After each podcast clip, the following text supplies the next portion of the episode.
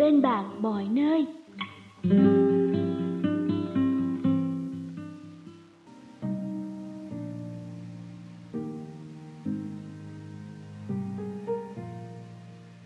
Bạn đang nghe sách nói tại Voice, đơn vị ủy thác bản quyền, Thư viện sách nói First News. Mời các bạn lắng nghe quyển sách Tìm lại sức mạnh tinh thần Bảy công cụ vượt lên trên bệnh tật Tác giả Jan Acol Dịch giả Tiến sĩ bác sĩ Trần Hải Yến. Hàn Thu Vân. Giọng đọc Thủy Dung. Lời giới thiệu. Khi bị bệnh, nhiều người cảm thấy họ không còn được là chính mình. Dường như cơ thể nhận biết được tình trạng báo động này, nên nó hút mọi suy nghĩ và cảm xúc hướng về nó. Tới độ ngay cả khả năng bình thường của con người là đối xử ân cần tử tế với người khác cũng trở nên khó khăn. Lo lắng và bực dọc lại tăng lên. Nguồn dự trữ tinh thần của ta có xu hướng bị cạn kiệt. Chớ chiều thay, tiến trình này trái ngược hoàn toàn với những gì cơ thể thực sự cần để trở nên khỏe mạnh. Lo lắng không phải là một cảm xúc tốt lành, nó là căn bệnh trầm kha nhất trên thế giới ngày nay. Nó hút cạn sức mạnh của ta. Tìm lại sức mạnh tinh thần là một cẩm năng tuyệt vời, chia sẻ những cách thiết thực để vượt qua nỗi lo lắng, củng cố sức khỏe, ngay cả khi phải đối mặt với những căn bệnh nghiêm trọng. Điều khiến cho những công cụ này có tác dụng là do chúng đều nhắm đến cái tôi thật, một thực thể tâm linh tách biệt với cơ thể. Khi thực thể nội tâm được hiểu đúng, trải nghiệm này sẽ giúp ta cất bỏ gánh nặng lo âu. Cũng như mối quan hệ giữa người lái xe và chiếc xe hơi. Dĩ nhiên, chiếc xe cần được bảo dưỡng theo thời gian, nhưng nếu người lái xe không chăm sóc bản thân anh ta đúng cách, mà còn chất thêm lo âu, giận dữ, thì khả năng xảy ra tai nạn nghiêm trọng là hoàn toàn có thể. Chất lượng suy nghĩ, lời nói và hành động của ta ảnh hưởng đến sức khỏe của chính ta. Nếu ta gây đau khổ cho người khác, sự tiêu cực này một lúc nào đó sẽ dội ngược lại ta. Ngược lại, khi ta hành xử một cách nhân hậu, tốt bụng và giàu lòng trắc ẩn, những cảm xúc thiện trí ta nhận được từ người khác sẽ giúp ích cho sức khỏe và sự lành bệnh của ta. Chúng ta nhận được những điều may mắn khi phục vụ người khác bằng tình yêu thương và sự chân thành. Tôi từng bị đau ốm liên tục trong suốt một thời gian dài, nhưng tôi luôn xem đây là cơ hội để củng cố nhận thức về thực thể nội tâm và củng cố sâu đậm mối quan hệ giữa tôi với cội nguồn năng lượng, cội nguồn của mọi điều tốt lành và sức mạnh tâm linh. Sự kết nối này giữ cho tôi kiên nhẫn và chìm sâu vào bình an, giúp chữa lành tổn thương cho cơ thể, tâm trí và tâm hồn. Trải nghiệm này giúp tôi tin tưởng hơn vào lòng nhân từ của số phận. Ngay cả khi tôi sắp rời bỏ cơ thể này, thì những giây phút cuối cùng của tôi sẽ là những giây phút tốt đẹp. Daddy Yankee, Chủ tịch Hội chăm sóc sức khỏe toàn cầu Yankee Kính tặng Daddy Yankee, Chủ tịch Hội chăm sóc sức khỏe toàn cầu Changi, Bà đã truyền cảm hứng và cống hiến cho công tác cải thiện cách chăm sóc bệnh nhân ở Vương quốc Anh và trên toàn thế giới. Các nhà chuyên môn nói gì? Cuộc đời là một hành trình vô tận với những khám phá thú vị. Không chỉ toàn màu hồng êm ái, rực rỡ ánh ban mai, cuộc đời còn có những lúc tối tăm, đầy sóng gió, trồng gai và khắc nghiệt. Đặc biệt là khi chúng ta bệnh tật, hay khi có sự không may xảy đến cho bản thân, gia đình, bạn bè và người thân của mình. Đây là những giây phút thử thách ý chí, nghị lực, sự kiên cường, cũng là những cơ hội để chúng ta khám phá sức mạnh bản thân. Chỉ mình nỗ lực thôi vẫn chưa đủ, sự cố gắng còn cần đến những kỹ năng. Tìm lại sức mạnh tinh thần của Jan Alco là một cuốn cẩm nang thực sự hữu ích để cho mọi người trong những lúc khó khăn. Đơn giản, dễ hiểu, dễ thực hành. Cho dù ta có ở đáy sâu vực thẳm, có bị dính chặt xuống giường bệnh, thì với những chỉ dẫn này, mỗi ngày vẫn là một ngày vui, một ngày đáng sống để có thể cảm ơn đời mỗi sớm mai thức dậy, ta có thêm ngày nữa để yêu thương. Tiến sĩ bác sĩ Trần Hải Yến, Phó Giám đốc Bệnh viện Mắt thành phố Hồ Chí Minh. Trong cuộc đời, mỗi người đều phải đối mặt với những biến cố như những rủi ro không mong muốn, tai nạn, bệnh tật và mất mát. Mỗi một ngày qua đi, chúng ta càng tiến gần đến nguy cơ bị bệnh tật và mất mát nhiều hơn. Đó là điều chúng ta không thể tránh khỏi, mà chỉ có thể tìm cách đối mặt một cách tốt nhất. Chiến lược ứng phó với những thay đổi và đe dọa trong cuộc đời sẽ hiệu quả hơn nếu trước tiên chúng ta biết nhìn ra và đón nhận để nội tâm được bình an. Hạnh phúc và bình an thực sự không đến từ việc cố tìm kiếm hay áp đặt để có được gì, mà đến từ việc chúng ta nhận ra được xung đột và buông bỏ nó. Tập sách nhỏ Tìm lại sức mạnh tinh thần này là quyền cầm nang hướng dẫn cần thiết cho những ai đang gặp phải bệnh tật hay những biến cố lớn không thể tránh khỏi trong đời mình. Bác sĩ Phan Thiệu Xuân Giang, phòng khám đa khoa Thiên Phước, phòng khám CMI, giảng viên thỉnh giảng môn tâm lý học thần kinh, tâm bệnh học phát triển, trường Đại học Khoa học Xã hội và Nhân văn Thành phố Hồ Chí Minh và Đại học Y khoa Phạm Ngọc Thạch. Người xưa có câu, nan y tự y, nghĩa là trong hoàn cảnh bệnh khó chữa, khi mà các biện pháp y học không can thiệp được, thì chúng ta vẫn còn một phương thức chữa trị hữu hiệu, đó là tự mình chữa trị cho mình. Việc tự chữa trị này dễ dàng đến mức đáng ngạc nhiên, không cần phải có một nỗ lực nào, vì nó xảy ra chính trong tâm trí người bệnh. Tiềm lực tự chữa trị lớn lao có sẵn đó có thể giúp người bệnh vượt qua khó khăn bệnh tật một cách nhẹ nhàng. Hãy áp dụng cẩm năng này để phát huy nguồn lực bên trong cho việc tự chữa lành và cảm nhận tính hiệu nghiệm của liệu pháp chữa trị bằng tinh thần. Bác sĩ Phan Xuân Trung, Trung tâm Y khoa Medic Hòa Hảo. Đây là chiếc phao thật hiệu quả và mạnh mẽ cho những ai đang chìm đắm trong lo âu, phiền muộn vì bệnh tật. Chỉ cần thực lòng áp dụng vài điều phù hợp, bạn sẽ bỗng nhiên nhận thấy mình không những có thể nổi trên tình huống hiện tại mà còn có thể bay lên với những trải nghiệm tuyệt vời về bản thân. Bạn sẽ chạm vào nguồn sức mạnh vô hạn và vẻ đẹp lung linh bên trong mình để vượt trên mọi con sóng của trò chơi có tên là cuộc đời và thưởng thức nó để rồi bạn thốt lên. May quá, nhờ bệnh này. Bác sĩ Nguyễn Thị Kim Hưng, nguyên giảng viên trường đại học Y khoa Phạm Ngọc Thạch. Có những người bệnh phải trải qua cuộc mổ lớn ảnh hưởng tới chức năng và thẩm mỹ của một bộ phận nào đó trên cơ thể họ. Ngoài việc được chăm sóc về thuốc men, chăm sóc chuyên biệt, dinh dưỡng, thì việc được chăm sóc về tinh thần là điều rất quan trọng. Đôi khi là điều sống còn, quyết định đến thành công của cuộc phẫu thuật. Người bệnh có trạng thái tâm lý ổn định và tích cực sẽ giúp gia tăng khả năng miễn dịch, nhờ đó mà mau lành vết thương. Một điều quan trọng nữa là sự hợp tác của họ đối với việc chăm sóc theo chỉ dẫn của bác sĩ. Người bệnh ở giai đoạn cuối phải đối mặt với các cơn đau, như thể họ phải bước vào hàng loạt cuộc chiến. Ngoài sự hỗ trợ về thuốc men, chăm sóc y tế, thì giải pháp tối ưu được lựa chọn lúc này chỉ có thể là chính bản thân người bệnh, tinh thần mạnh mẽ từ bên trong. Cuốn sách này là một cẩm nang cần thiết cho cả người bệnh lẫn người làm công việc chăm sóc người bệnh. Những nhận thức mới thông qua các bài tập luyện giúp họ bước vào tiến trình điều trị bệnh với một tinh thần mạnh mẽ. Chân thành cảm ơn tác giả đã cho tôi được tiếp cận cuốn sách này. Cử nhân điều dưỡng Ngô Thị Phương Thảo, Bệnh viện Ung bướu, thành phố Hồ Chí Minh. Cuốn sách thật hữu ích cho việc sinh hoạt nhóm đối với những bệnh nhân lớn tuổi bị trầm cảm lo âu. Nó cần thiết cho cả nhân viên và bệnh nhân trong công tác chăm sóc tổng thể.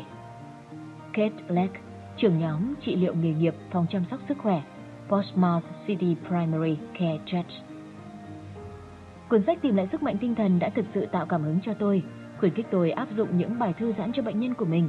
Những bài dẫn trong đĩa thật tuyệt. Elizabeth Kelly, nhà trị liệu bổ sung, Trung tâm Sức khỏe Haven, Blantyre, Scotland. Tôi mắc bệnh trầm cảm nên đã tìm đọc quyển tìm lại sức mạnh tinh thần, 7 công cụ ứng phó với bệnh tật này. Khi đọc sách và nghe đĩa lời dẫn, từng chữ thấm vào đầu tôi, tôi nhận ra cuộc đời luôn đáng sống, kể cả khi bị bệnh, và tôi xứng đáng được góp mặt vào cuộc đời. Tôi sẽ sống tốt, đầu tiên là cho mình, và sau đó là nâng đỡ tinh thần cho những ai bị bệnh trầm cảm. Vì tôi hiểu những cảm giác mà họ đang trải qua. Bệnh nhân Nguyễn Hữu Hiếu Tôi đã tặng cuốn sách này cho một bà mẹ trẻ đang chưa được ghép tủy. Cảm ơn vì đã cung cấp cho tôi một công cụ cần thiết, tích cực cho những thời điểm khó khăn nhất trong cuộc đời. Tôi tặng cuốn sách này cho dì của tôi. Dì bị bệnh ung thư. Dì nói dì thích nó lắm.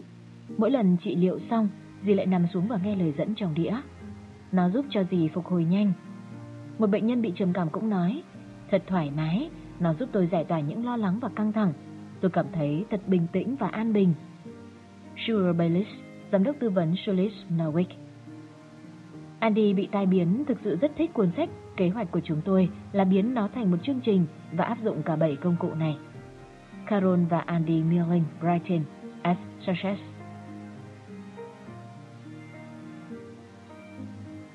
Hết lời giới thiệu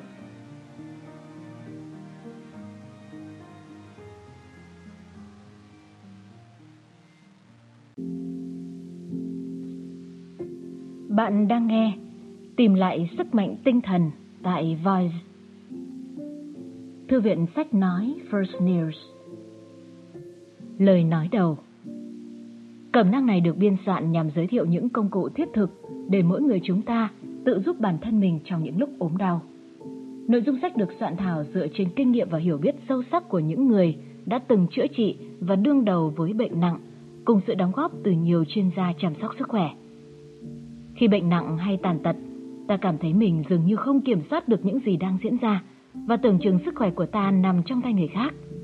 Tuy nhiên trong ta vẫn có một nguồn lực rất lớn có thể thúc đẩy sự hồi phục về thể chất, cảm xúc, tinh thần và tâm linh. Bảy công cụ trong cẩm năng này sẽ giúp bạn tự hỗ trợ bản thân theo cách như vậy, nâng cao ý thức về sự khỏe mạnh, thể chất, tinh thần, cảm xúc và tâm linh và ý nghĩa của việc tìm lại sức mạnh tinh thần. Bằng cách nghe cuốn sách này, bạn sẽ học được cách khơi dậy những nguồn lực ở bên trong, giúp bạn vững vàng vượt qua những khoảng thời gian đầy khó khăn thử thách. Cuốn sách này dành cho Cuốn cẩm năng này được soạn thảo cho những ai đang có chẩn đoán bị bệnh nặng về thể chất, đang đối phó với sự đau đớn hay tàn phế, đang trải qua những đợt trị liệu khó khăn, đang được chăm sóc giảm đau ở giai đoạn cuối, đang bình phục sau tai nạn hay chấn thương thể chất, đang trải qua hay đang bình phục từ những bệnh tâm thần như lo âu, trầm cảm. Bên cạnh đó, những bài tập thư giãn, nuôi dưỡng ý nghĩ, cảm xúc tốt lành đối với bản thân. Tài liệu này cũng hữu ích cho những người đang chăm sóc bệnh nhân và nhân viên y tế đang chịu nhiều áp lực, căng thẳng trong công việc. Bệnh tật và sự thay đổi Cú sốc từ thương tật, từ chẩn đoán mắc bệnh nặng hay bệnh nan y thường khiến cho sự an nhiên trong ta bị phá vỡ, ảnh hưởng đến ta ở tất cả các cấp độ, thể chất, tinh thần, cảm xúc, tâm linh. Không những thế, mối quan hệ giữa ta với gia đình, bạn bè và những người ta tiếp xúc trong cuộc sống cũng bị xáo trộn. Những vai trò quen thuộc hàng ngày, tài sản và những gì ta vẫn dùng để khẳng định mình, nay trở nên lung lay. Ta thấy mình phải đối mặt với những câu hỏi lớn không có lời đáp. Sao lại thế này? Sao lại là tôi? Sao lại bây giờ? Sao? Sao? Và sao? Bệnh tật đẩy ta vào một vai trò lạ lẫm. Trong vai bệnh nhân, ta bắt đầu cảm thấy mình bị tách biệt và bị cô lập với những điều được coi là bình thường của cuộc sống.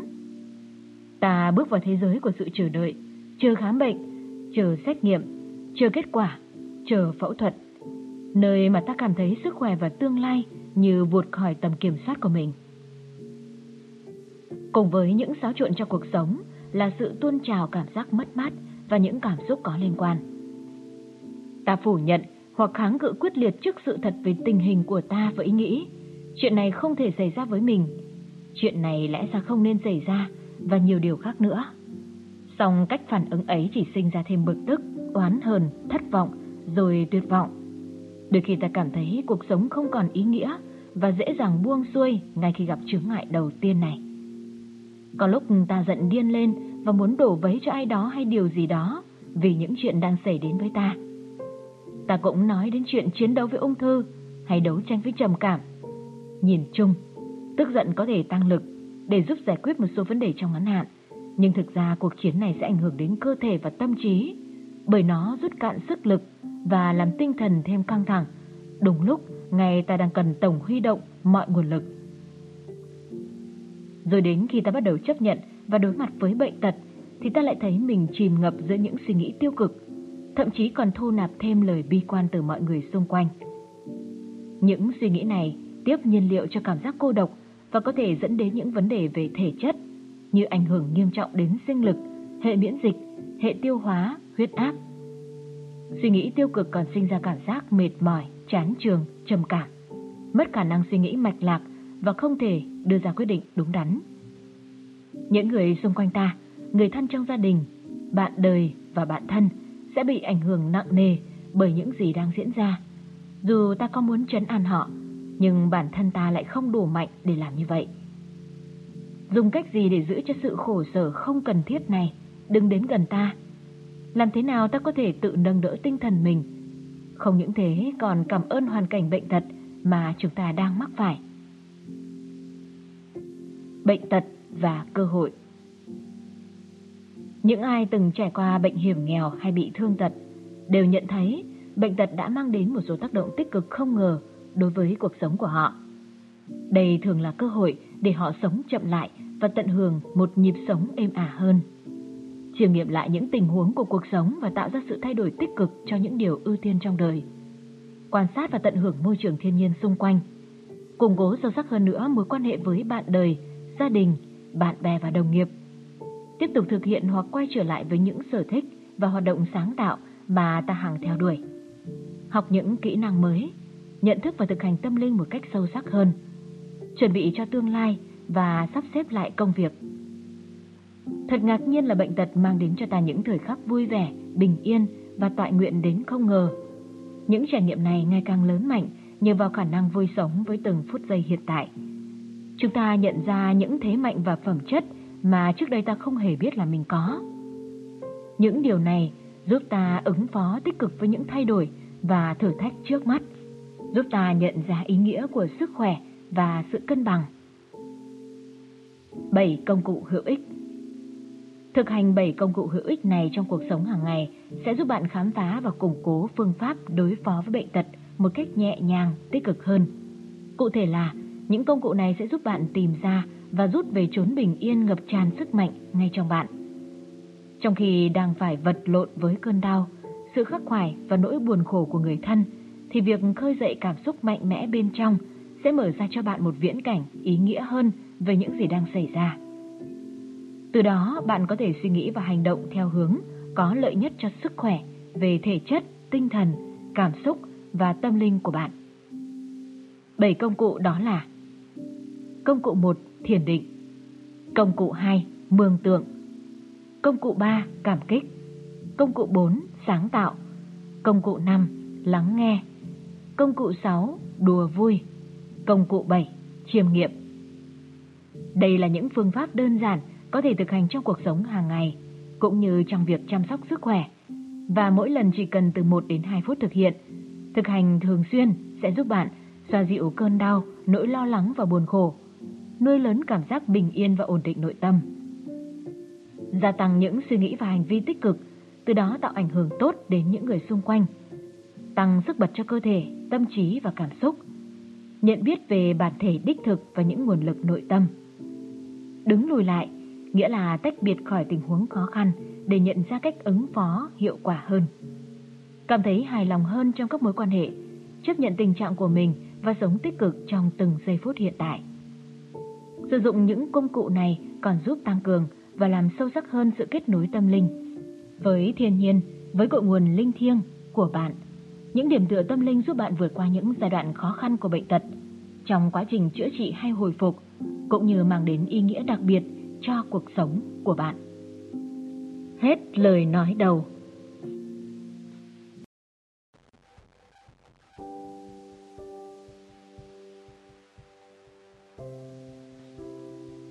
Bạn đang nghe Tìm lại sức mạnh tinh thần tại Voice. Thư viện sách nói First News. Cách dùng cầm nang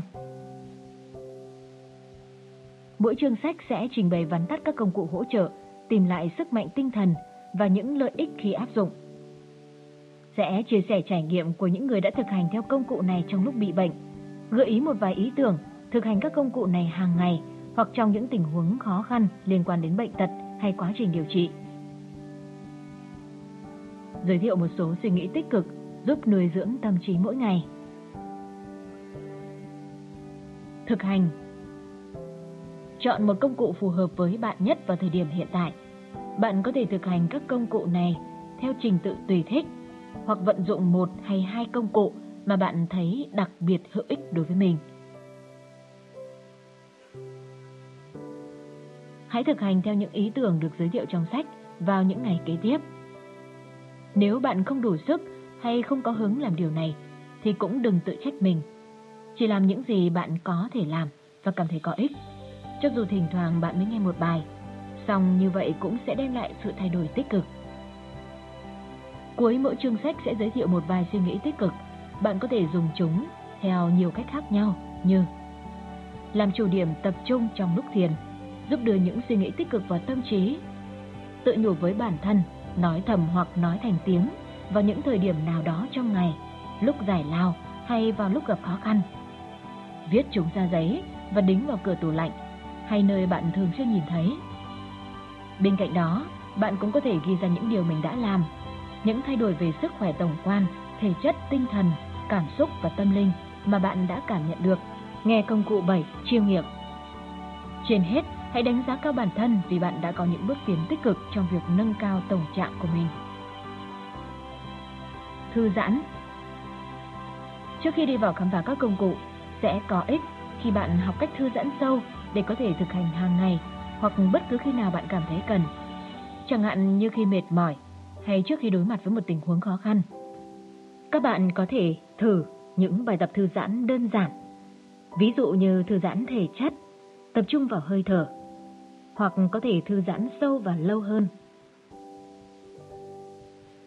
Lưu ý về từ chữa lành Xuyên suốt cuốn cẩm nang này, chúng tôi dùng từ chữa lành hay hàn gắn để mô tả về những công cụ và lợi ích của chúng.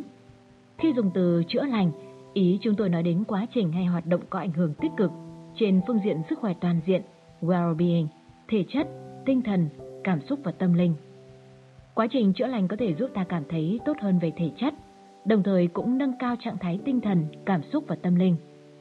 Chữa lành có thể tăng cường sức bật thể chất nói chung, rất có ích trong việc đương đầu và hồi phục sau bệnh tật. Ngay cả khi bệnh không thể chữa khỏi hay người bệnh đang ở vào giai đoạn cuối, thì hiệu quả chữa lành của những công cụ trong sách này vẫn hữu ích. Lưu ý về từ tâm linh Đôi khi chúng tôi có đề cập đến những lợi ích về mặt tâm linh khi thực hành các công cụ này. Ở đây tâm linh có nghĩa là nhìn vào bên trong để khám phá bản thể thực của mình.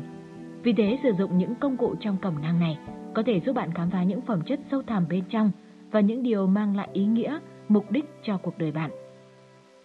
Tâm linh là một hành trình khám phá bản thân, không chỉ hướng nội mà còn đưa những nguồn lực vừa khám phá được từ trong nội tâm ra bên ngoài. Với nghĩa này, bạn có thể cảm nhận được sự kết nối với điều gì đó hay thực thể nào đó lớn lao hơn mình. Đối với một số người, sự kết nối này chính là một phần trong nghi thức tôn giáo. Còn với một số người khác, đây là sự kết nối với thiên nhiên, với ý thức vũ trụ hoặc điều thiêng liêng nào đó. Hết phần cách dùng cẩm nang.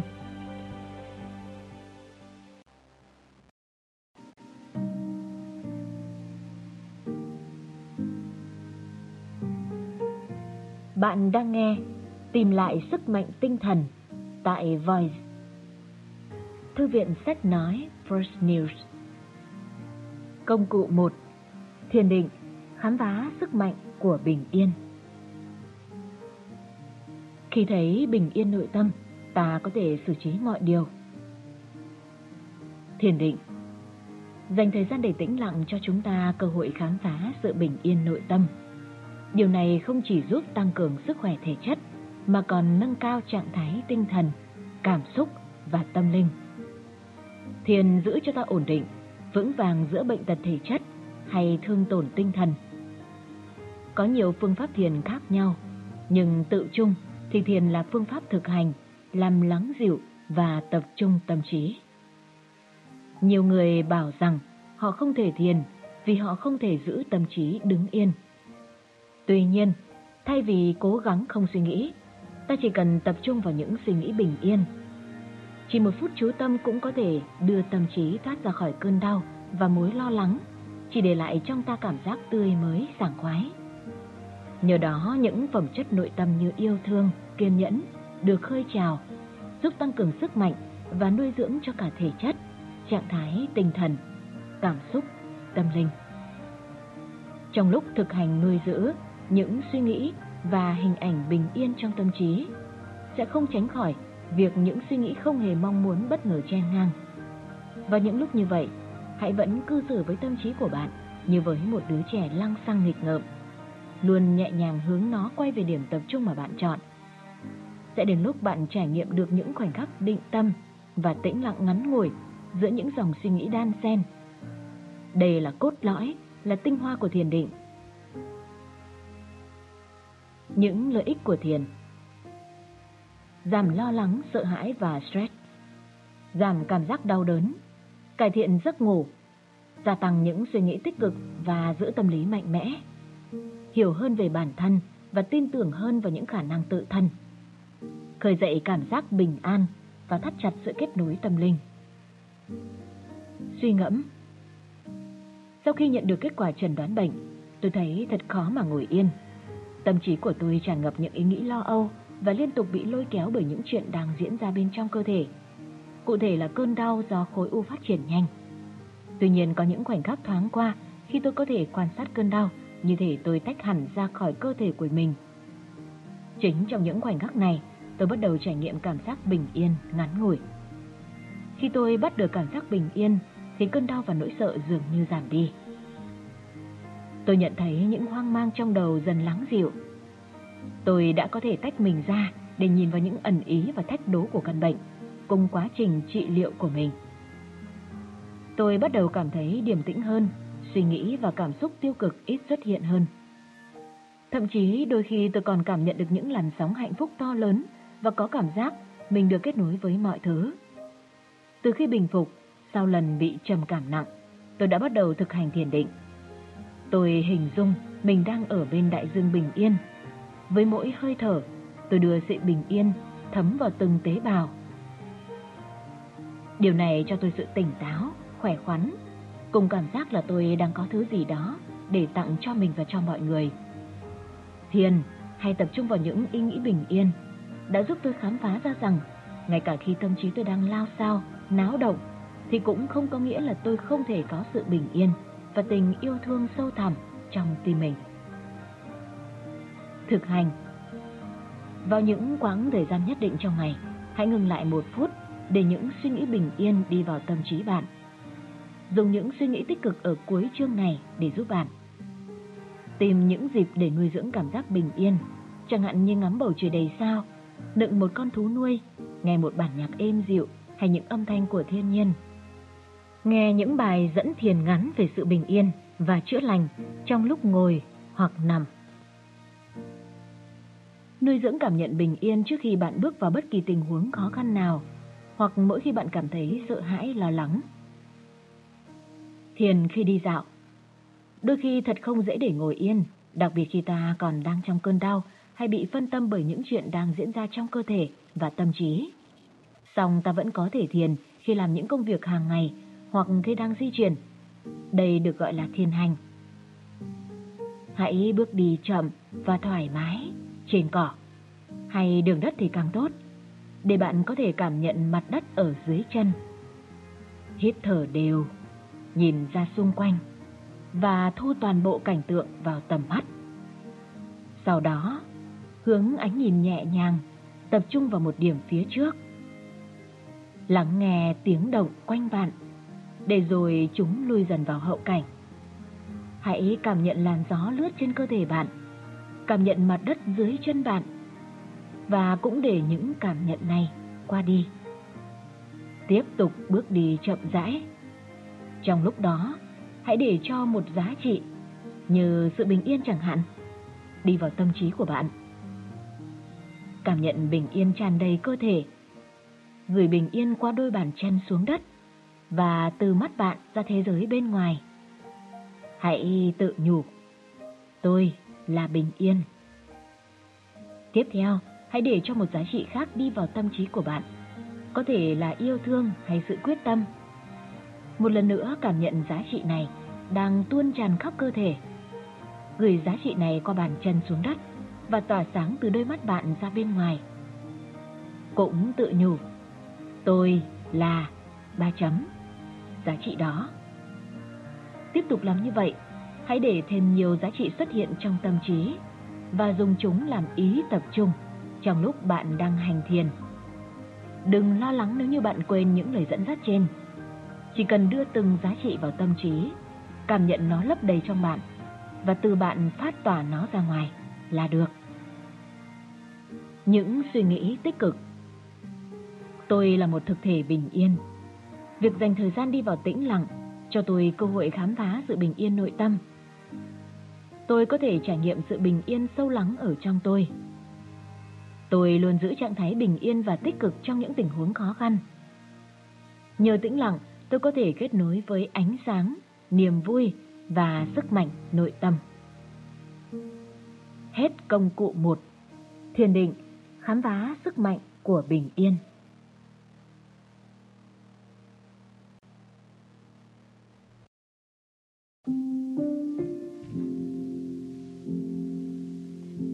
Bạn đang nghe Tìm lại sức mạnh tinh thần tại Voice. Thư viện sách nói First News. Công cụ 2 Mường tượng Hình dung về những viễn cảnh tích cực. Tôi thích hình dung mình tràn đầy nghị lực, khỏe mạnh và hạnh phúc. Mường tượng Khi đối mặt với thách thức của bệnh tật, quá trình trị liệu hay hồi phục, những điều xuất hiện trong tâm trí có thể hỗ trợ hoặc là cản trở ta. Đôi khi ta khơi dậy những hình ảnh tiêu cực, làm giảm sút sự tự tin và khả năng ứng phó, đúng ngày lúc ta cần phải cảm thấy mạnh mẽ, tích cực về bản thân.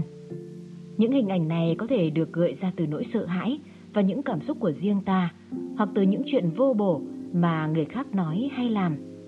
Nhưng mặt khác, ta có thể hình dung về những viễn cảnh tích cực như cơ thể ta đang khỏe ra, tâm trí ta đang điềm tĩnh lại, hay tinh thần ta đang ngày một bình an. Công cụ giúp ta làm được điều này chính là mường tượng hay hình dung. Mường tượng không chỉ là nhìn thấy hình ảnh trong đầu mà còn là sử dụng tất cả các giác quan để tạo nên một hình ảnh tích cực như mong muốn. Tùy theo mức độ dễ dàng trong việc vận dụng các giác quan khi mường tượng, ta có thể thấy, chạm, nghe và ngửi được những cảnh tượng có lợi cho cảm nhận về sức khỏe toàn diện.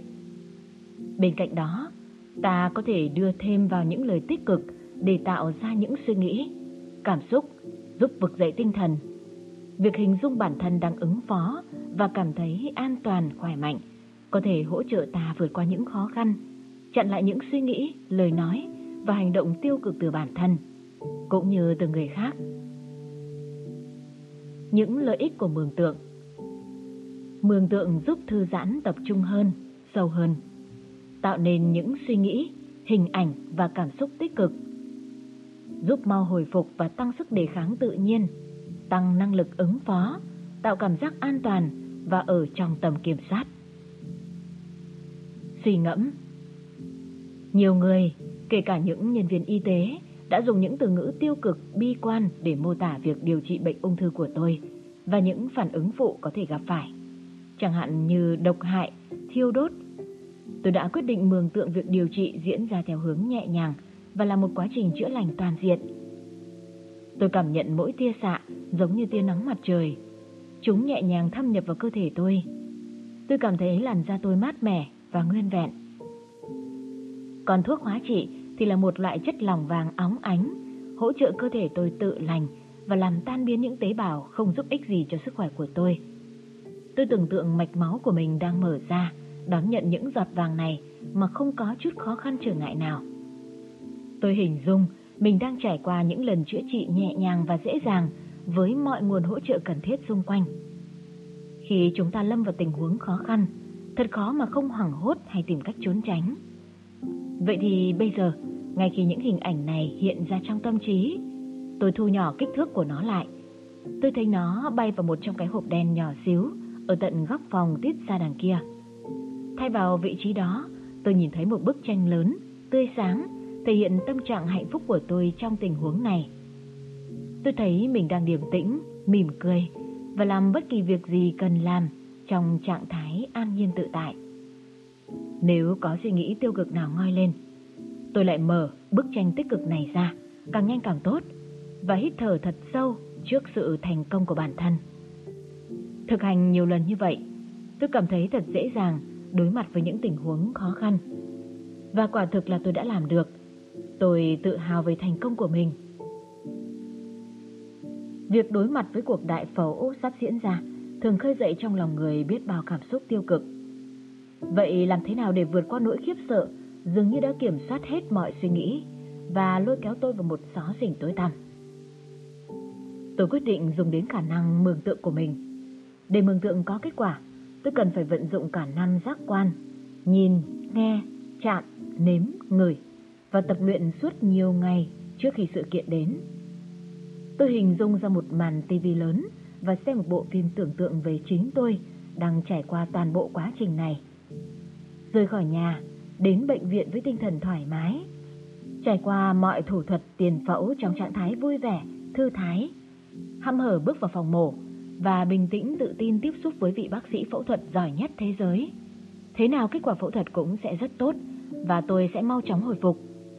Bác sĩ phẫu thuật cho tôi đã hết sức ngạc nhiên về việc cơ thể tôi hoàn toàn thả lỏng trong suốt ca mổ và lần đầu tiên ông thấy một bệnh nhân hồi phục nhanh đến như thế.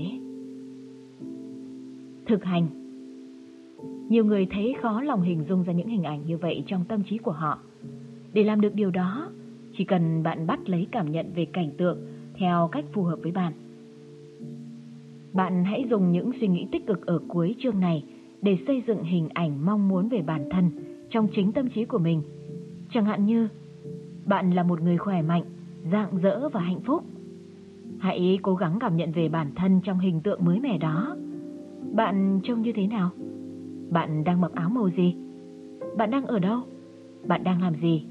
Bạn đang nghe lòng mình nói hay đang hát điều gì? Bạn cảm thấy thế nào? Bạn có thể tùy ý bổ sung các chi tiết vào hình ảnh ấy. Hãy thực hành mường tượng theo cách này ngay khi bạn vừa thức dậy vào buổi sáng, vào những thời điểm khó khăn trong ngày và vào buổi tối trước khi đi ngủ. Thực hành mường tượng có thể rất có lợi trước khi bạn bước vào những tình huống khó khăn.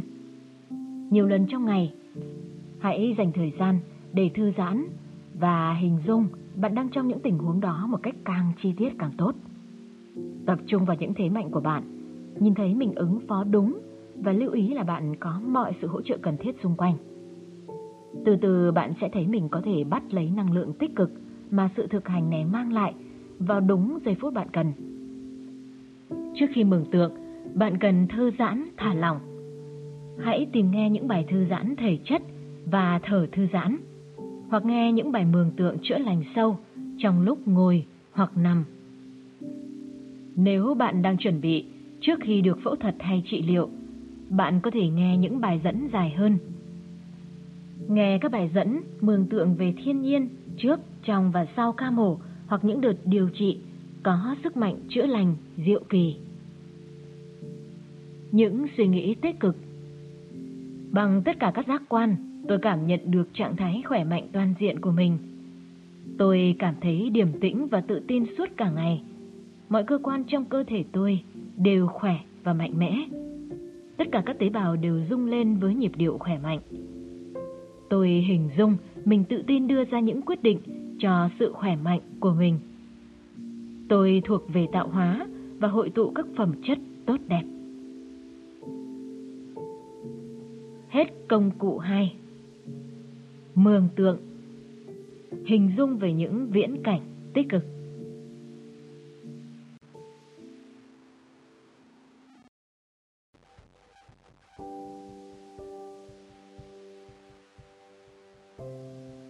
Bạn đang nghe Tìm lại sức mạnh tinh thần tại Vice. Thư viện sách nói First News. Công cụ 3 Cảm kích, Thể hiện lòng biết ơn.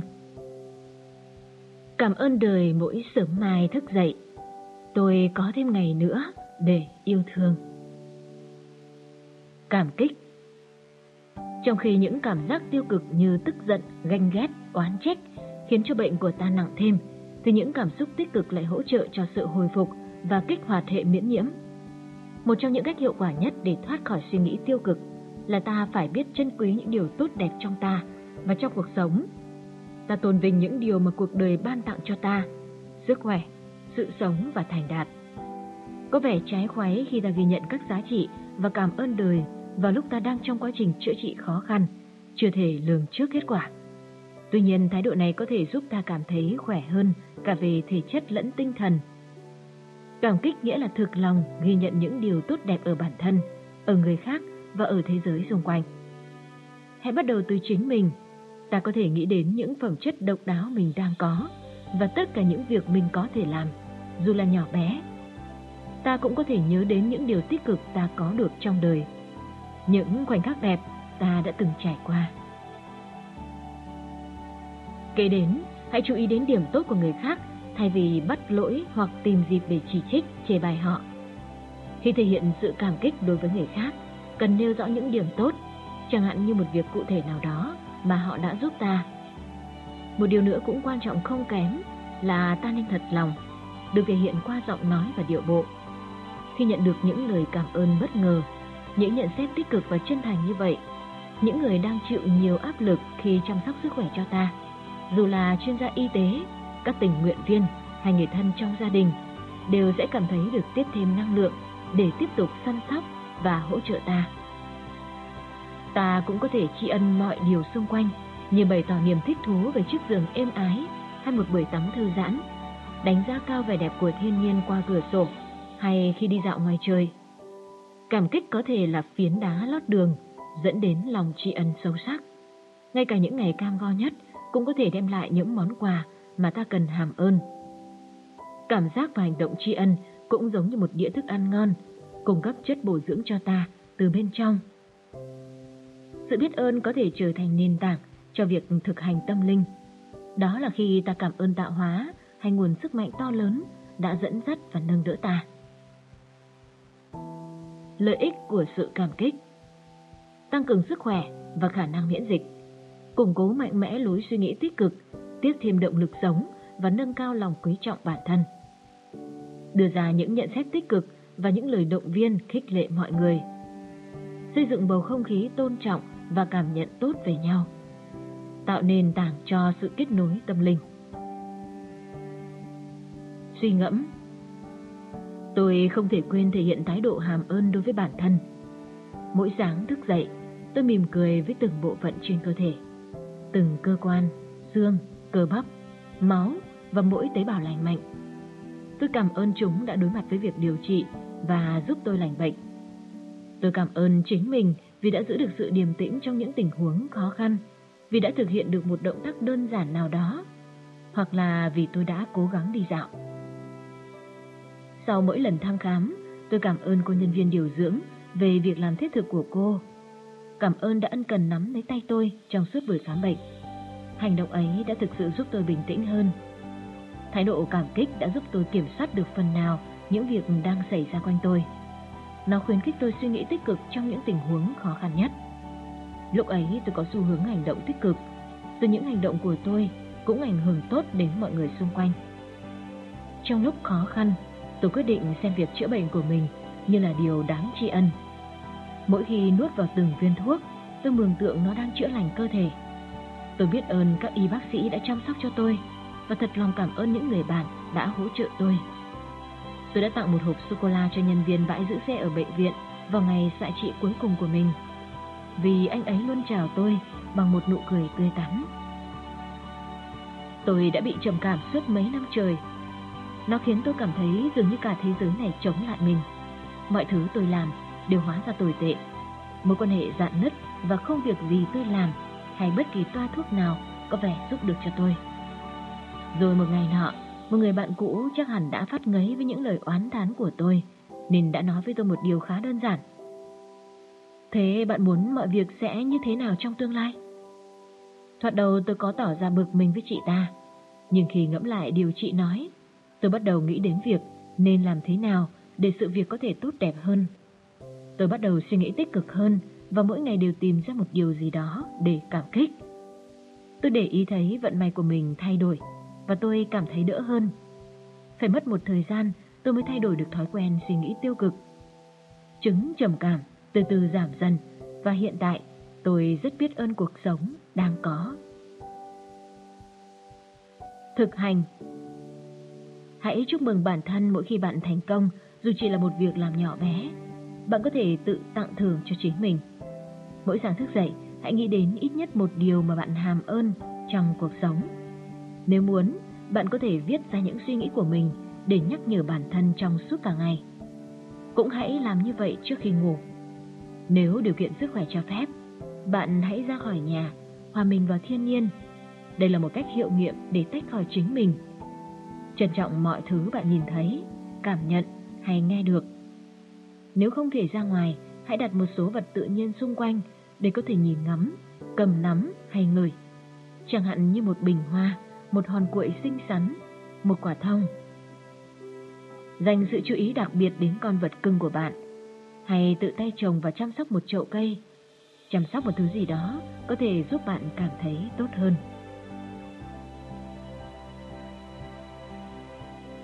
Nuôi dưỡng thái độ cảm kích vào đầu và cuối ngày bằng cách nghe những bài dẫn nói về lời cảm ơn.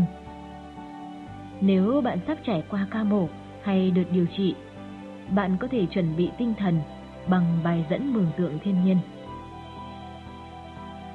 Những suy nghĩ tích cực Tôi trân trọng bản thân và đánh giá cao mọi điều tôi làm. Tôi cảm ơn cơ thể mình vì tất cả những điều nó có thể làm cho tôi. Tôi cảm ơn những người đã quan tâm, chăm sóc tôi. Tôi trân quý vẻ đẹp của khung cảnh, khu vườn, thiên nhiên quanh tôi. Mỗi khi thấy mệt, tôi lại nhớ đến những lúc hạnh phúc và lấy lại sức mạnh. Hết công cụ 3 Cảm kích, thể hiện lòng biết ơn.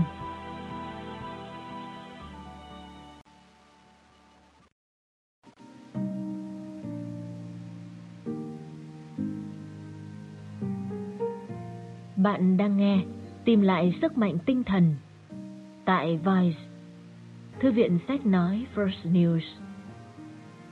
Công cụ 4 Sáng tạo, khơi trào năng lực của bản thân. Khi sáng tạo, tôi cảm thấy mình đầy sức sống và tràn trề năng lượng. Sáng tạo Ốm đau là lúc mà ta có thể khơi dậy năng lực của bản thân qua việc viết lách, vẽ hay những hoạt động sáng tạo khác. Ta cũng có thể phát hiện ra khả năng giải quyết vấn đề một cách sáng tạo trong nhiều tình huống. Về bản chất, để cho sự sáng tạo độc đáo trong ta lên tiếng cũng là một phương thức tự chữa lành toàn diện và được chọn làm bước đầu trong nhiều phương pháp chăm sóc sức khỏe.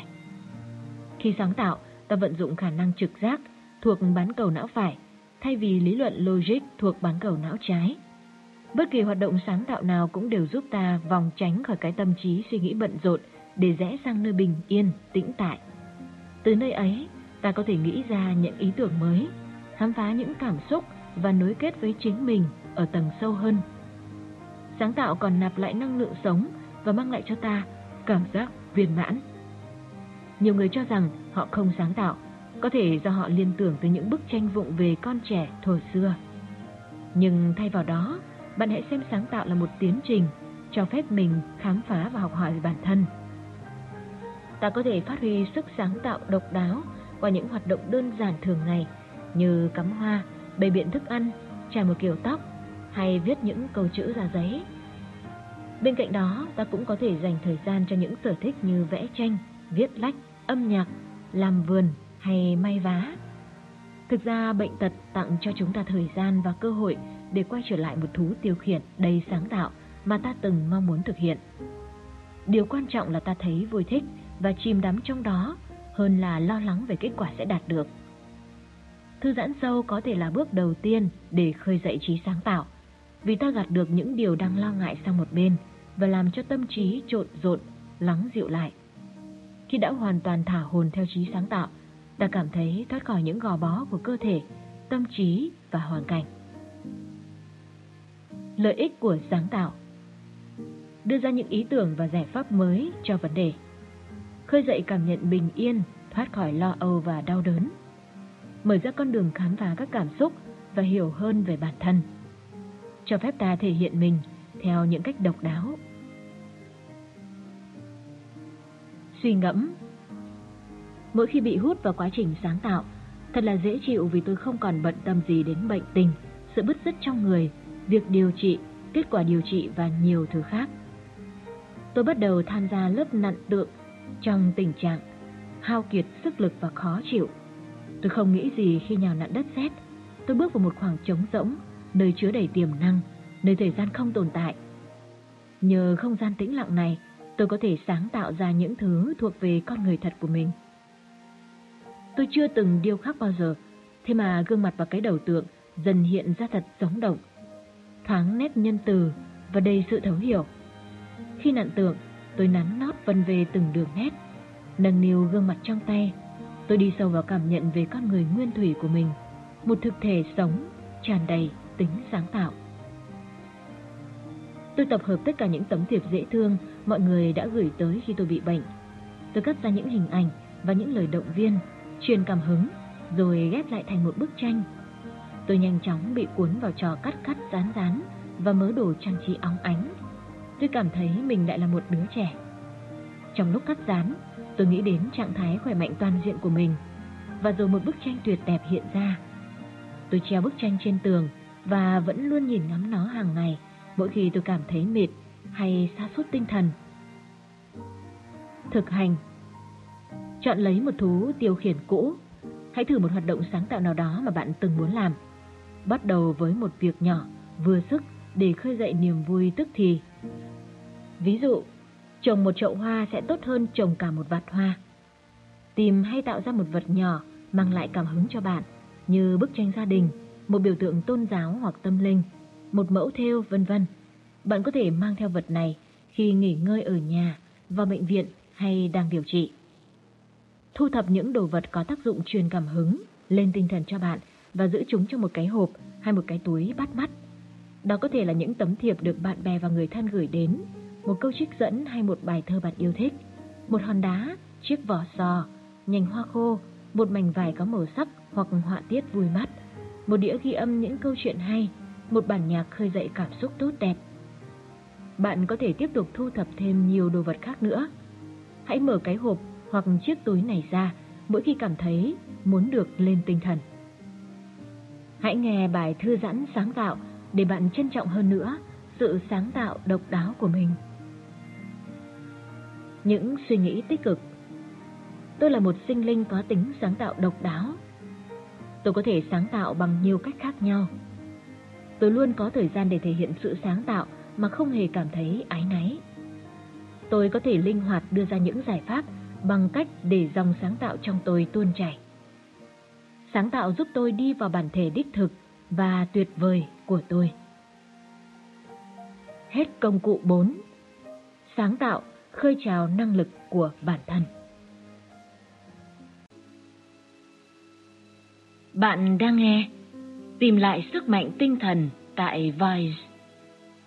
Thư viện sách nói First News. Công cụ 5. Lắng nghe, thắt chặt sợi dây nối kết với mọi người.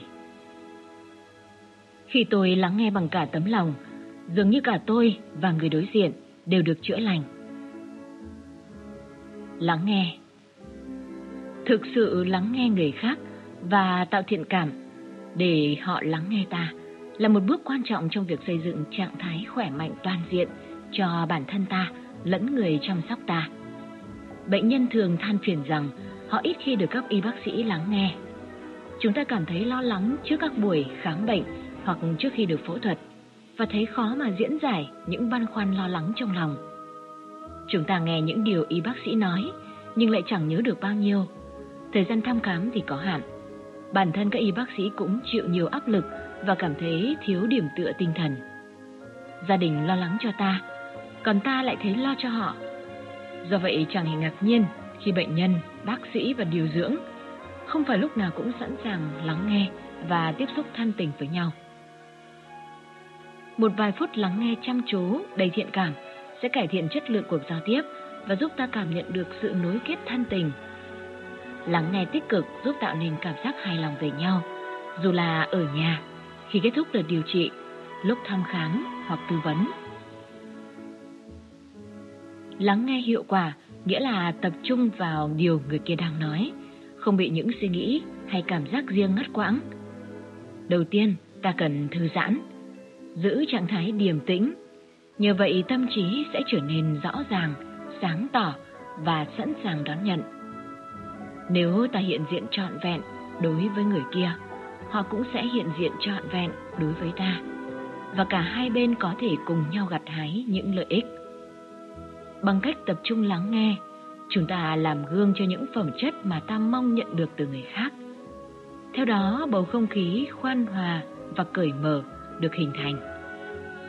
Nếu ta nói với bác sĩ về bệnh tình hay việc điều trị của mình, ngay lập tức ta cảm thấy hơi lo lắng. Tuy nhiên, nếu ta tin rằng tâm ý của người kia là muốn giúp đỡ ta, suy nghĩ này sẽ giúp ta cảm thấy thoải mái hơn và như vậy ta có thể hoàn toàn chú tâm lắng nghe. Bạn cần lưu ý rằng sẽ không thực tế nếu lúc nào ta cũng mong được các y bác sĩ lắng nghe những cảm xúc và nỗi lo âu ngày một lớn dần của ta, cũng như mong họ sẽ luôn thành công trong việc chữa bệnh cho ta. Chúng ta có thể tìm đến một người bạn, một nhà tâm lý, một bậc thầy tâm linh để hỗ trợ ta về mặt tâm linh, tâm lý và cảm xúc. Lợi ích của việc lắng nghe Xoa dịu cơn giận và nỗi lo lắng, mang lại lợi ích cho người nghe lẫn người nói, tạo bầu không khí khoan hòa và quan tâm lẫn nhau. Suy ngẫm Tôi thấy khó mà nhớ nổi những điều bác sĩ giải thích, vậy nên tôi đưa một người bạn đi để nghe phụ với tôi. Có khi tôi ghi âm lại lời bác sĩ nói trong buổi tư vấn nếu được phép. Khi ngồi với bạn bè, gia đình hay người hỗ trợ trong một tâm trạng cởi mở và bình yên, thì tôi dễ dàng nghe bằng cả trái tim, nghe với sự quan tâm, thay vì để tâm trí tôi chạy theo những điều tôi muốn nói hay muốn ngắt lời họ. Lắng nghe giúp khơi dậy cảm giác yêu thương và nhân từ, những cảm giác có lợi cho họ và cả cho tôi. Tôi tập chuyên tâm lắng nghe mỗi khi gặp chuyên viên tư vấn. Dường như lắng nghe đã giúp tôi gỡ bỏ rào cản giữa bệnh nhân và bác sĩ. Cứ như là tôi đang làm mẫu cách tôi mong được đối xử. Tôi có thể kể câu chuyện của mình theo cách riêng và tôi được lắng nghe, được thấu hiểu. Cách này tốt cho tôi và tôi nghĩ rằng nó tốt cho cả người đối diện. Thực hành Thực hành thư giãn trước buổi khám bệnh rồi bạn sẽ luôn điềm tĩnh trong suốt buổi tư vấn, thăm khám hay điều trị bằng các bài thư giãn thể chất và thở thư giãn. Khi lần đầu gặp bác sĩ, bạn hãy nhớ giao tiếp bằng mắt. Dù là bạn đang nằm trên giường bệnh, hãy chủ động cởi mở, giao tiếp hơn nữa nếu có cơ hội, chẳng hạn như hỏi thăm sức khỏe và tỏ ra quan tâm tới họ giống như với bao người bình thường khác, chứ không chỉ xem họ là người khám chữa bệnh cho bạn. Để lắng nghe hiệu quả, bạn hãy làm như sau. Chuẩn bị sẵn hai hay vài câu hỏi quan trọng mà bạn muốn có câu trả lời, cũng như những thắc mắc quan trọng về các triệu chứng hay diễn tiến bệnh của bạn. Mang theo danh sách này đến cuộc hẹn. Ngay từ đầu buổi thăm khám, hãy hỏi bác sĩ xem họ có đủ thời gian để giải đáp những điều bạn quan tâm hay không. Nếu cần thiết, hãy hỏi hiện có thông tin hay phương pháp nào khác cho tình huống của bạn không? Trong cuộc trao đổi với bác sĩ, người hỗ trợ hay bạn bè, bạn có thể thực hành lắng nghe chăm chú bằng cách làm theo những bước sau. Chọn tư thế thoải mái và cởi mở. Hít thở đều và nhẹ. Đưa những suy nghĩ bình yên vào tâm trí. Tưởng tượng trái tim bạn đang cởi mở với người trước mặt. Hoàn toàn chú tâm và không để tâm trí của bạn lang thang. Thực lòng tôn trọng quan điểm của người kia im lặng và hạn chế ngắt lời, biểu cảm quá mức trên gương mặt hay cử động quá nhiều trong lúc họ đang nói. Bạn cứ làm thử như thế và để ý xem bạn cảm thấy như thế nào, còn người kia thì hồi đáp ra sao. Khi đến lượt bạn, bạn hãy nói năng rành mạch và cả quyết. Nếu bạn định lắng nghe, chăm chú trong một buổi tư vấn khám chữa bệnh, bạn có thể thực hành trước bằng cách mường tượng mình đang trải qua những bước trên phòng khám bệnh nghe lại công cụ hay mường tượng. Nhìn và cảm nhận sự hồi đáp tích cực từ những người bạn đang lắng nghe và sau đó trải nghiệm bạn cũng được lắng nghe một cách tích cực. Những suy nghĩ tích cực Tôi vẫn điềm tĩnh lắng nghe người khác, ngay cả trong tình huống khó khăn. Khi tôi mở lòng, tôi có thể lắng nghe với thái độ tôn trọng. Khi tôi bày tỏ những băn khoăn của mình, tôi được lắng nghe và được thấu hiểu. tôi có thể nêu vấn đề của mình theo cách riêng. Khi thực sự lắng nghe, tôi có thể tạo nên cảm giác tin cậy và thân tình. Hết công cụ 5. Lắng nghe, thắt chặt sợi dây nối kết với mọi người.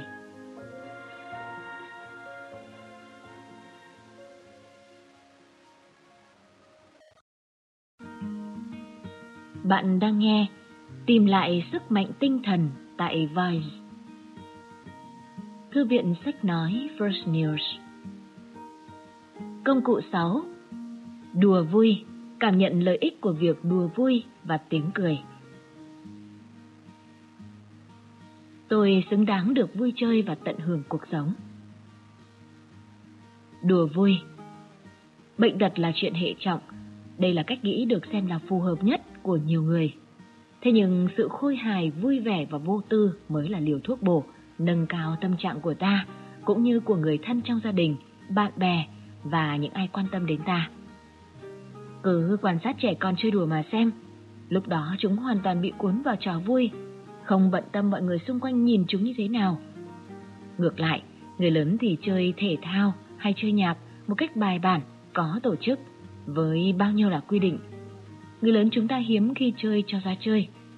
Quả thật chúng ta xem đùa nghịch là trò trẻ con, ta ngại làm trò cười trước mặt người khác. Thế nhưng chính sự đùa giỡn cho phép ta buông bỏ những vai trò, những lớp mặt nạ nhân dạng mà ta đang đeo và thể hiện ra cái ta thực của mình nhiều hơn. Đùa vui, khích lệ ta chấp nhận và khoan hòa với chính mình, với hoàn cảnh và với mọi người. Ta có thể chơi hết mình bằng cách sống hòa nhập, sống trọn vẹn với cuộc đời ngay cả lúc bệnh tật.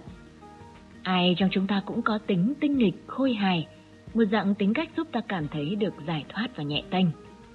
Nếu để cho tính vui vẻ trong ta tỏa sáng, ta sẽ gặt hái được nhiều lợi ích chữa lành từ niềm vui.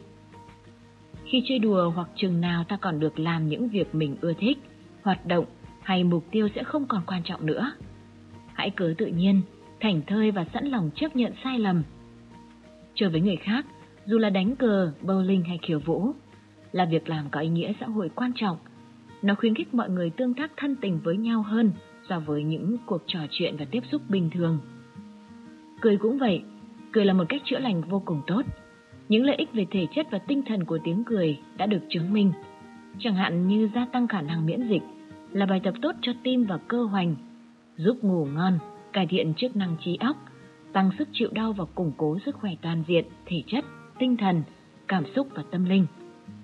Cười giúp giải phóng endorphin, hormone khiến ta cảm thấy vui vẻ, yêu đời, đi khắp cơ thể. Đó là lý do mà hiện nay người ta thường tổ chức các hoạt động văn hóa, văn nghệ ở bệnh viện. Tự cười và cười với người khác giúp ta có cái nhìn lạc quan về mọi điều và sẵn sàng rút kinh nghiệm từ cách hành xử của mình. Cười giúp tăng lòng quý trọng bản thân và giúp thắt chặt mối thâm tình với mọi người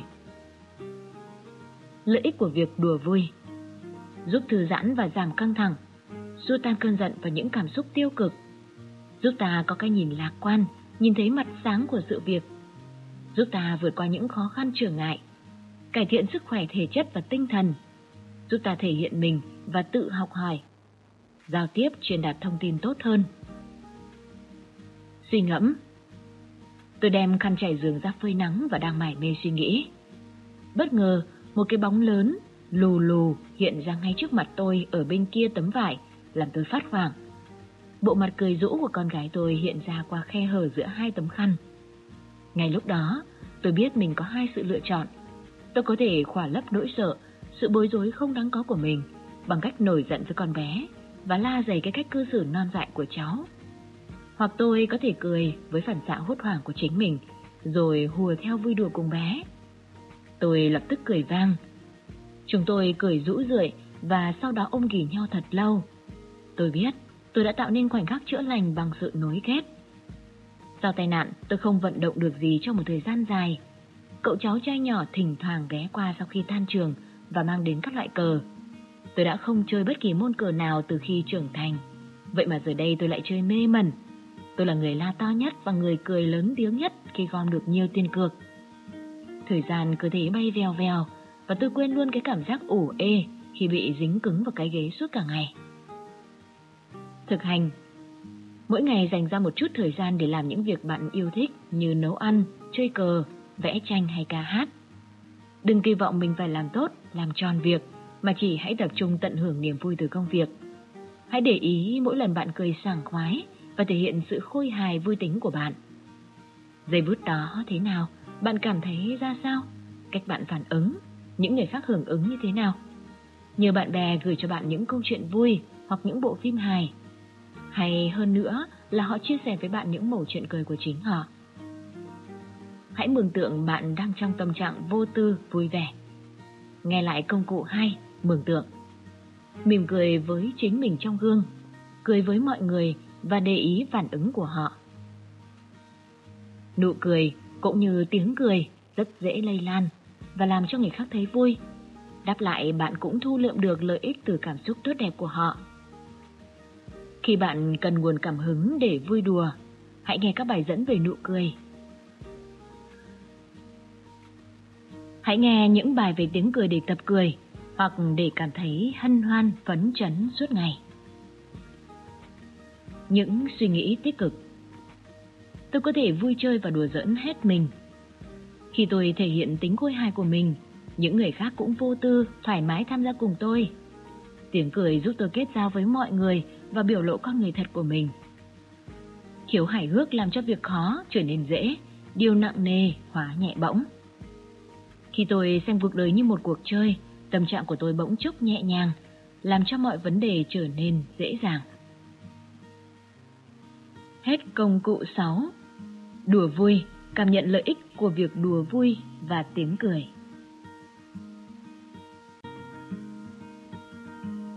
Bạn đang nghe Tìm lại sức mạnh tinh thần tại Voice Thư viện sách nói First News.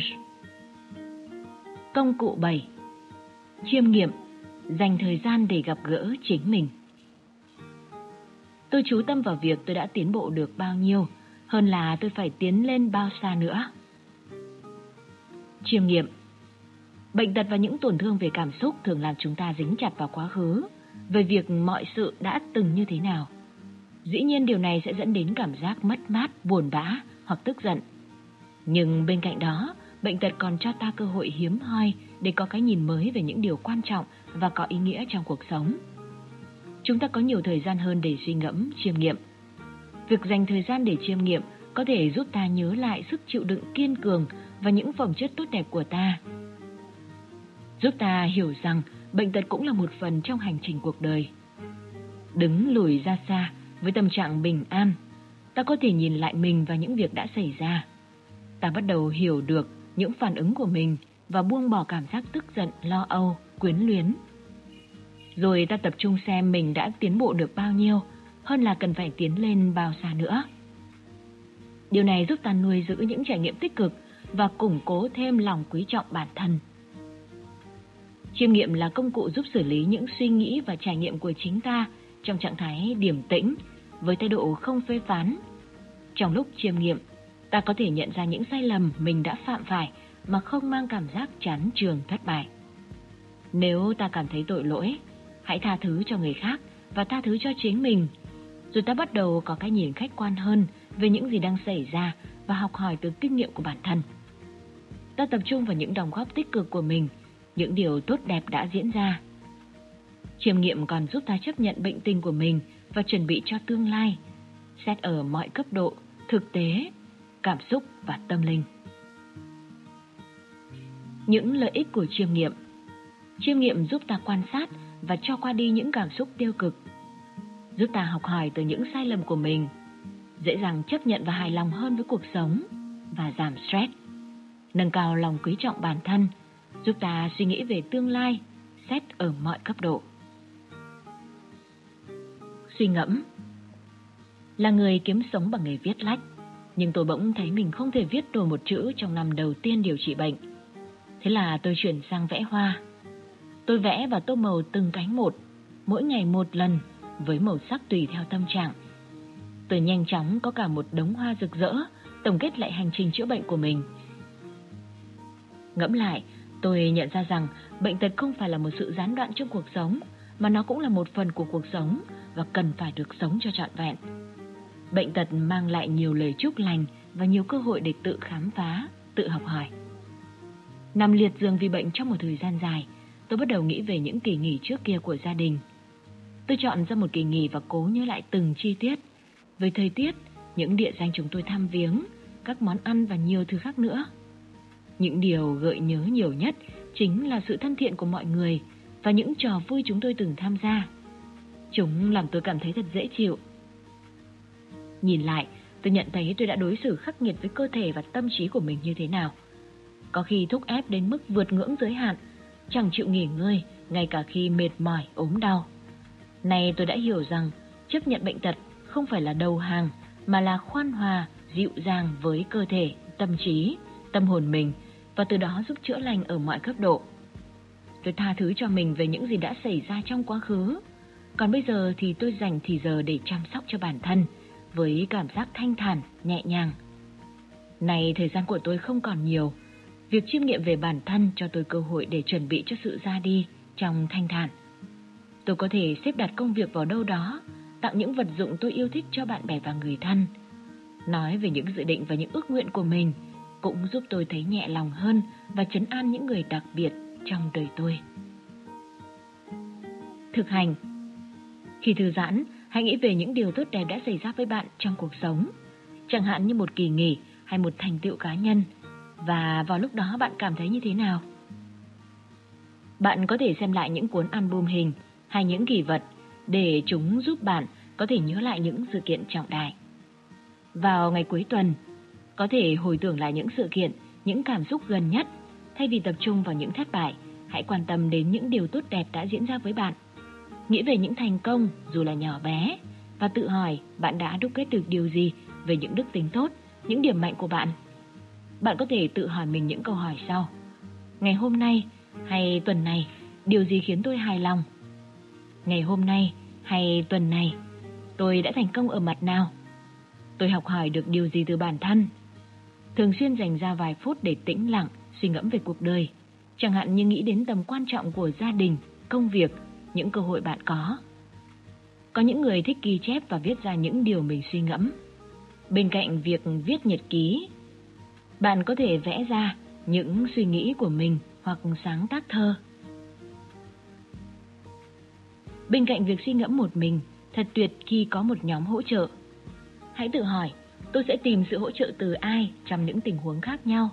Hãy tìm đến một người nào đó mà bạn có thể chia sẻ những khó khăn và những cảm xúc của mình. Đôi khi bạn cần đến một người ở bên ngoài hoàn cảnh của bạn. Đó có thể là chuyên gia tâm lý hay nhà trị liệu và bạn hãy nhớ lắng nghe tích cực như ở công cụ 5 lắng nghe nữa nhé. Thực hành yêu cầu trợ giúp, đôi khi việc xin được hưởng sự trợ giúp dường như khá lạ lẫm đối với bạn, đặc biệt nếu bạn là người luôn hỗ trợ người khác. Tuy nhiên, việc nhờ giúp đỡ sẽ khiến người khác cảm thấy họ thật có ích. Chọn một số bài nhạc bạn yêu thích hoặc một bài thơ có ý nghĩa đúng vào thời điểm đó để giúp bạn đi vào chiêm nghiệm. Những suy nghĩ tích cực Mỗi ngày mở ra vô vàn cơ hội để tôi học hỏi thêm về bản thân. Mở lòng với cuộc đời giúp tôi đánh thức mọi tiềm năng của mình. Tôi trân trọng những thành công và học hỏi từ lỗi lầm đã qua. Tôi có thể tiến về phía trước khi tôi tha thứ cho bản thân và cho qua đi những sai lầm đã mắc phải. Hiểu rằng sống là một quá trình học hỏi, tôi có thể chấp nhận và thích thú với bất cứ việc gì tôi làm. Hết công cụ 7 Bạn đang nghe Tìm lại sức mạnh tinh thần tại Vice Thư viện sách nói First News Tiếp tục bước tới. Nghĩ mình như một lữ khách dạo bước qua cuộc đời này Tôi cảm thấy mình tự do Thoát khỏi mọi giới hạn của quá khứ Và tận hưởng trọn vẹn khoảnh khắc hiện tại. Tiếp tục bước tới. Tôi hy vọng bạn thích cuốn sách nhỏ này. Dù bạn mới thử áp dụng một hay hai công cụ, hoặc mới chỉ nghe một vài bài trong đĩa thôi, nhưng năng lượng tích cực mà chúng tạo ra sẽ đồng hành cùng bạn vào mọi lĩnh vực trong cuộc sống. Bạn có thể đứng lùi lại, quan sát mọi chuyện đang xảy ra xung quanh từ góc nhìn khách quan hơn. Lúc ấy bạn sẽ thấy mình xử lý mọi việc tích cực và linh hoạt hơn. Khi những tình huống thử thách xuất hiện, để chuẩn bị tinh thần, bạn có thể tìm sự trợ giúp từ một trong những công cụ như công cụ mường tượng số 2 và công cụ số 5 lắng nghe. Nếu có nhiều thời gian, hãy làm một việc sáng tạo nào đó như công cụ 4, đùa vui như công cụ 6 hay ngồi xuống chiêm nghiệm như công cụ 7. Nếu bạn chỉ có một phút, hãy dùng phút đó để đi vào tĩnh lặng và bình yên, công cụ số 1, hay nhớ đến điều mà bạn cảm kích, công cụ số 3. Còn nếu chỉ có vài giây thôi, một nụ cười hay một tiếng cười vang sẽ tạo động lực cho bạn và cho người khác, công cụ số 6. Trước khi nhận ra điều này, bạn cần tập luyện cả 7 công cụ. Mong rằng mọi điều tốt lành sẽ đến với bạn trong suốt chuyến hành trình cuộc đời. Bạn hãy ghi lại những suy ngẫm của bạn, bạn đã làm tốt điều gì và các công cụ đã giúp bạn như thế nào. Hết phần, tiếp tục bước tới.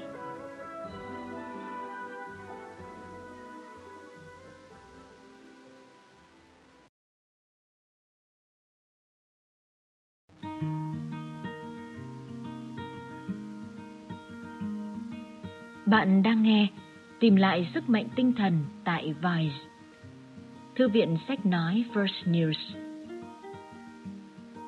Về tác giả Jan Akau là một nhà trị liệu theo phương pháp thôi miên, một tác giả, người hỗ trợ trong lĩnh vực chăm sóc sức khỏe xã hội và là cố vấn xuất bản cho Hội chăm sóc sức khỏe toàn cầu Janke, The Janke Foundation for Global Health Care.